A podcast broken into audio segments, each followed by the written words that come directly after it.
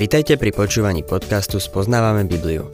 V každej relácii sa venujeme inému biblickému textu a postupne prechádzame celou Bibliou. V dnešnom programe budeme rozoberať biblickú knihu Nehemiáš.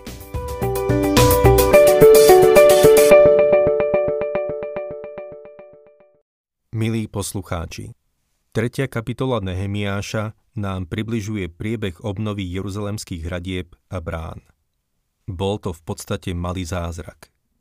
Hoci babylonské zajatie skončilo už 90 rokov predtým, celé mesto bolo stále v žalostnom stave. O tom, že sa Židia vrátili z Babylonu, svedčil iba nový chrám.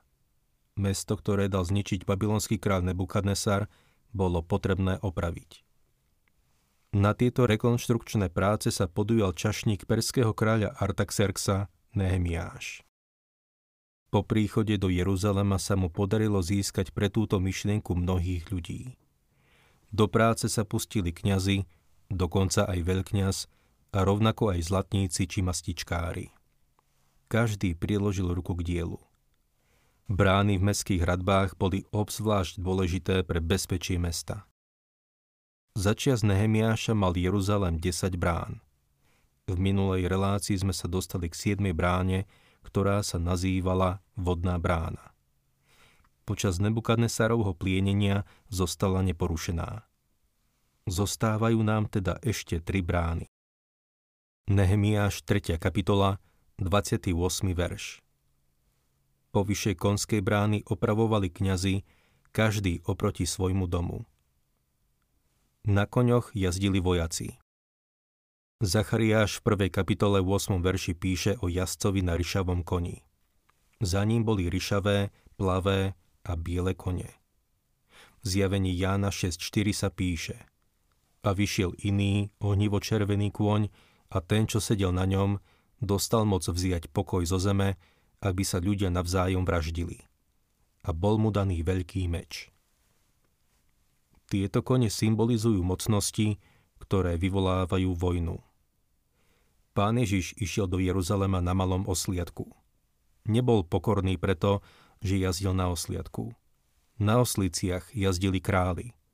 V tej dobe sa osliadko nepovažovalo za tiché, pokorné zviera. Počas vojny muži jazdili len na koňoch. Kôň bol symbolom vojny. Konská brána dnes symbolizuje vojenskú službu veriaceho. Pavol nám píše v liste Efezanom 2.6, že Boh nás spolu s ním vzkriesil a spolu s ním nás uviedol na nebeský trón v Kristovi Ježišovi. To je veľká pravda, ktorou sa zaoberá prvá časť tohto listu. V druhej časti listu Efeským čítame, že máme žiť ako je hodné povolania, ktorým sme boli povolaní. Hlavu máme hore v nebesiach, ale nohami sme tu na zemi, kde máme žiť. A nielen to, ale v Efezanom 6.11 čítame, že sa máme obliecť do plnej Božej výzbroje, aby sme mohli obstáť proti úkladom diabla. Pred nami je skutočný boj. Je to duchovný boj. Pavol pokračuje v 12. verši. Veď náš boj nie je proti krvi a telu, ale proti kniežatstvám, mocnostiam, vládcom tohto temného sveta a proti duchom zla v nebesiach. V tomto boji nebojujeme proti krvi a telu, ale proti duchovným mocnostiam. V súčasnosti pozorujem zvýšený záujem o Božie slovo, ale takisto narastá počet nepriateľov. Pavol napísal to isté v prvom liste Korintianom 16.9. Lebo sa mi tam otvorili veľké dvere činnosti, ale aj protivníkov je mnoho. Nikdy som si neuvedomoval, že niektorí ľudia boli moji protivníci, až kým som nezačal šíriť Božie slovo. Práve tí ľudia, od ktorých by ste očakávali, že budú podporovať Božie slovo, môžu na vás zaútočiť. Sú to ľudia, ktorí sa vyhlasujú za kresťanov. Človek by si pomyslel, že ak nemajú čo dobré povedať, tak budú ticho. Ale sú veľmi kritickí voči môjmu biblickému vyučovaniu. Keďže je veľa protivníkov, musíme sa obliecť do plnej Božej výzbroje máme si vziať aj meč ducha. Meč ducha je Božie slovo. To je jediná zbraň, ktorú máme. V druhom liste Timotejovi 2.3 Pavol napísal mladému kazateľovi. Spolu so mnou znášaj utrpenie ako dobrý vojak Ježiša Krista. Tento verš poukazuje na to, že ako veriaci budeme čeliť zápasom. Ak nie si teraz v bitke, je zrejmé, že nestojíš za pána, lebo bitka sa rozbíha na mnohých miestach. Ak sa postavíš za pána, niekto sa ťa pokúsi zraziť na zem. Veľa božích detí dnes prežíva skutočný zápas. Čítajme v našom texte ďalej 29. verš. Za nimi opravoval oproti svojmu domu Imérov syn Cadók a za ním opravoval strážca východnej brány Šechaniov syn Šemaja. Ďalšia brána, ku ktorej sa dostávame, je východná brána. Je to brána, ktorá nás naplňa očakávaním a nadšením. Samozrejme, táto brána sa nachádzala na východnej strane mesta – Ráno sa otvárala ako prvá. Táto východná brána je v modernom Jeruzaleme zapečatená. Podľa niektorých pán Ježiš Kristus vode touto bránou, keď sa vráti na zem. Možno áno, ale písmo o tom nehovorí. Písmo naznačuje, že vojde zlatou bránou, ktorá sa nenachádza v mestských hradbách, ale v chráme. Aj keď je dnes východná brána zapečatená, bola to brána, ktorá sa každé ráno otvárala ako prvá, lebo bola otočená k vychádzajúcemu slnku. Strážca sa celú noc prechádzal po hradbách z jednej strany na druhú. Zavčas rána sa presunul k východnej bráne a sledoval obzor, aby zachytil prvý náznak úsvitu. V meste boli možno ľudia, ktorí boli celú noc rozrušení, lebo sa báli, že vonku v tej tme je nepriateľ. Nevedeli zaspať. Celú noc kráčali hore dolu.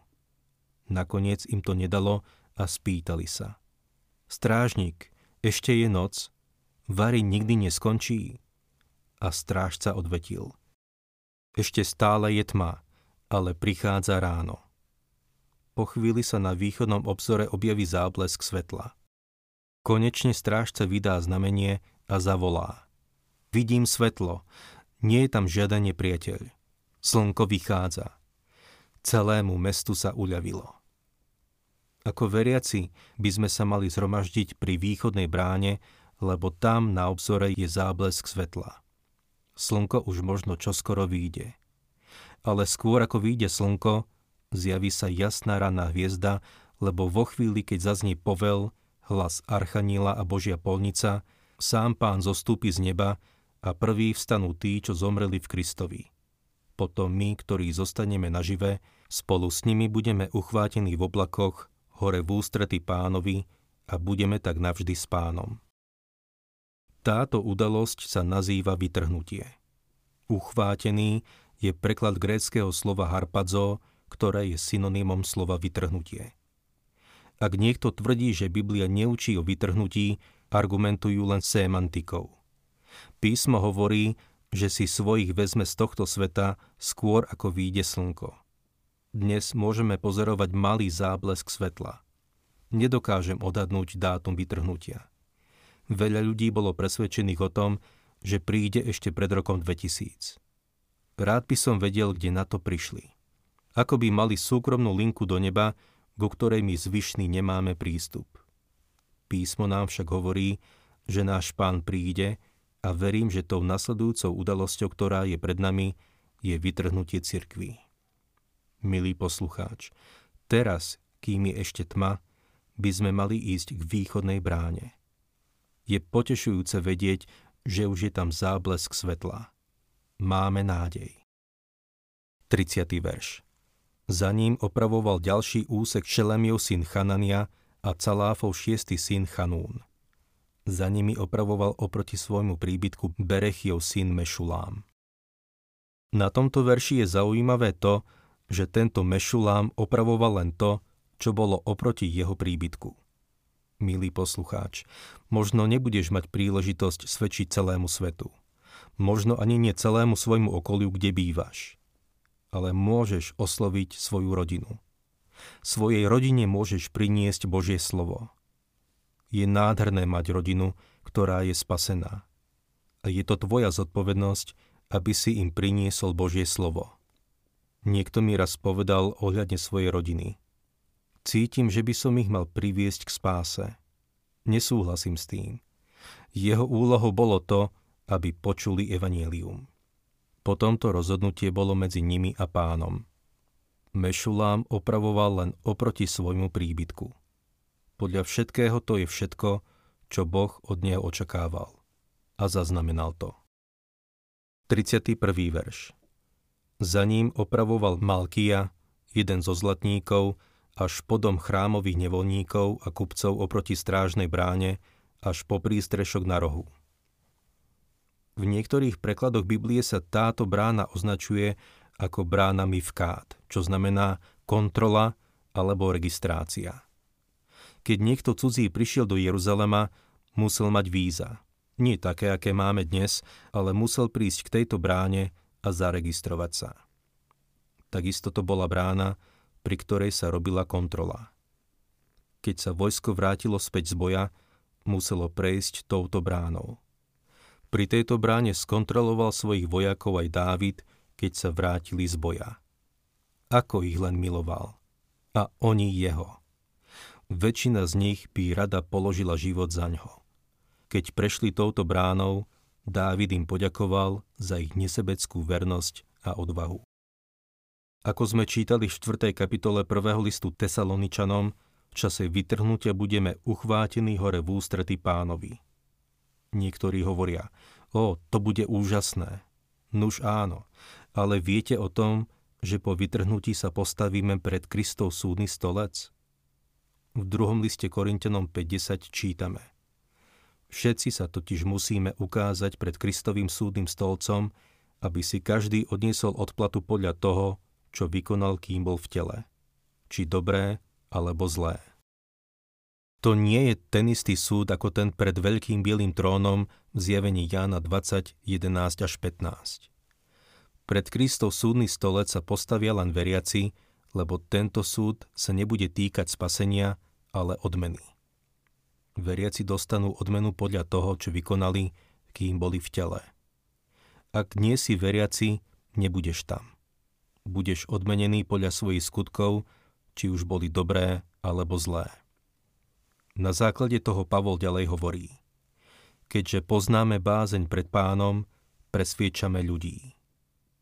Pavol vlastne hovorí, robím čo môžem, lebo jedného dňa budem musieť podať správu o tom, či pracujem 8 hodín denne, alebo či pracujem 60 minút za hodinu, 24 hodín denne a 7 dní v týždni. Pod zákonom Židia venovali Bohu iba jeden deň v týždni, ale náš pán hovorí, že čokoľvek robíme, máme robiť z tej duše ako pánovi. Nezáleží mu na tom, či umývame riad alebo kopeme základy. Pán sa raz pozrie na to dielo, ktoré sme spravili. Pozrie sa na to, ako sme žili tu na zemi. To je obraz strážnej brány. Dávid poznal svojich mužov, ktorí boli poznačení jazvami z boja. Vedel, čo vykonali. Z času na časy niektorého z nich zavolal a povedal mu Mám pre teba odmenu. Pred Kristovým súdnym stolcom bude veľa neznámych kresťanov, ktorých si zavolá a dostanú odmenu. Väčšinou si myslíme, že to budú kazatelia, misionári, predstavitelia cirkvy a učiteľky besiedky, ktorí dostanú veľkú odmenu, ale nazdávam sa, že veľkej odmeny sa dostane tým neznámym veriacím, ktorí žijú pre Boha.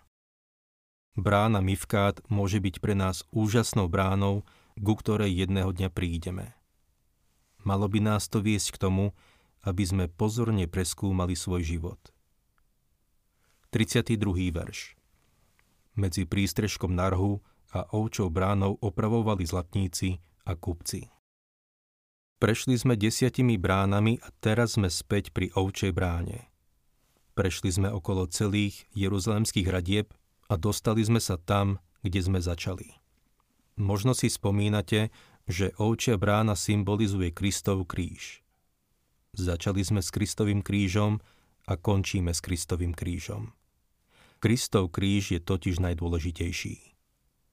V súvislosti s touto ovčou bránou by som sa chcel s vami podeliť o príbeh zosnulého doktora McKeya, veľkého škótskeho kazateľa, ktorý viedol stretnutia v Londýne. Po zhromaždení za ním prišiel jeden mladý muž a povedal Doktor McKay, musím vám niečo povedať. Doktor McKay odvetil. No, musím sa ponáhľať na vlak, aby som sa dostal, kde teraz bývam, ale môžeš ma odprevadiť na stanicu. Cestou mu tento mladý muž povedal. To, čo vravíte o viere v Krista, mi nie je jasné. Doktor McKay s ním znovu prešiel celým plánom spasenia. Je mi to ľúto, povedal tento muž rezignovane, ale jednoducho to nechápem. Kazateľ počul, ako už prichádza vlak a spýtal sa tohto mladého muža, či má Bibliu. Povedal, nie, nemám. Doktor McKay povedal, vezmi si moju, nájdi si Izaiáša 53.6 a prečítaj si ten veršík. Keď sa dostaneš k prvému slovu všetci, hneď pokľakni a keď sa dostaneš k poslednému všetci, tak sa znovu postav a všetko pochopíš. Tento mladý muž si teda zobral jeho Bibliu a doktor McKay sa rozbehol na vlak. Zmetene tam stál, z Bibliu v ruke. Podišiel k pouličnej lampe a nalistoval si Izaiáša 53.6. Čo mi to povedal? Keď sa dostanem k prvému slovu všetci, mám sa skloniť. Všetci sme blúdili ako ovce. Každý išiel svojou cestou. Tento muž si pomyslel, to je zaiste môj obraz. Čítal ďalej. Ale hospodin na neho uvalil neprávosti nás všetkých. Bol stále zmetený. Potom si uvedomil. O áno, mám sa postaviť, už chápem, mám uveriť v Krista. Pán Boh uvalil všetky moje hriechy na Ježiša. Teraz sa môžem postaviť a vzpriamiť. Odpustil mi. Na druhý deň prišiel doktor McKay o niečo skôr, vyšiel na pódium a svojím pohľadom hľadal tohto mladého muža. Zhromaždenie sa začalo a ešte stále ho tam nevidel. Mal predsa jeho Bibliu. Konec koncov, doktor McKay bol škód a nemienil sa svojej Biblie len tak vzdať. Konečne ho zbadal, ako vošiel dnu a doktor McKay mu vyšiel v ústrety, aby si zobral svoju Bibliu. Povedal, urobil si, čo som ti povedal? Mladík odvetil, áno, Prečítal som si Izaiáša 53.6. Pri prvom slove všetci som sa poklonil a pri poslednom všetci som sa postavil. Doktor McKay sa ho spýtal. A čo sa stalo? A ten mladý muž povedal. Viem, že Ježiš je môj spasiteľ a uveril som v Neho. Milý poslucháč, pri ovčej bráne sme začali a pri ovčej bráne končíme. Myslím si, že po celú väčnosť sa budeme rozprávať o ovčej bráne, kde Ježiš zomrel pred 2000 rokmi za tvoje a moje hriechy.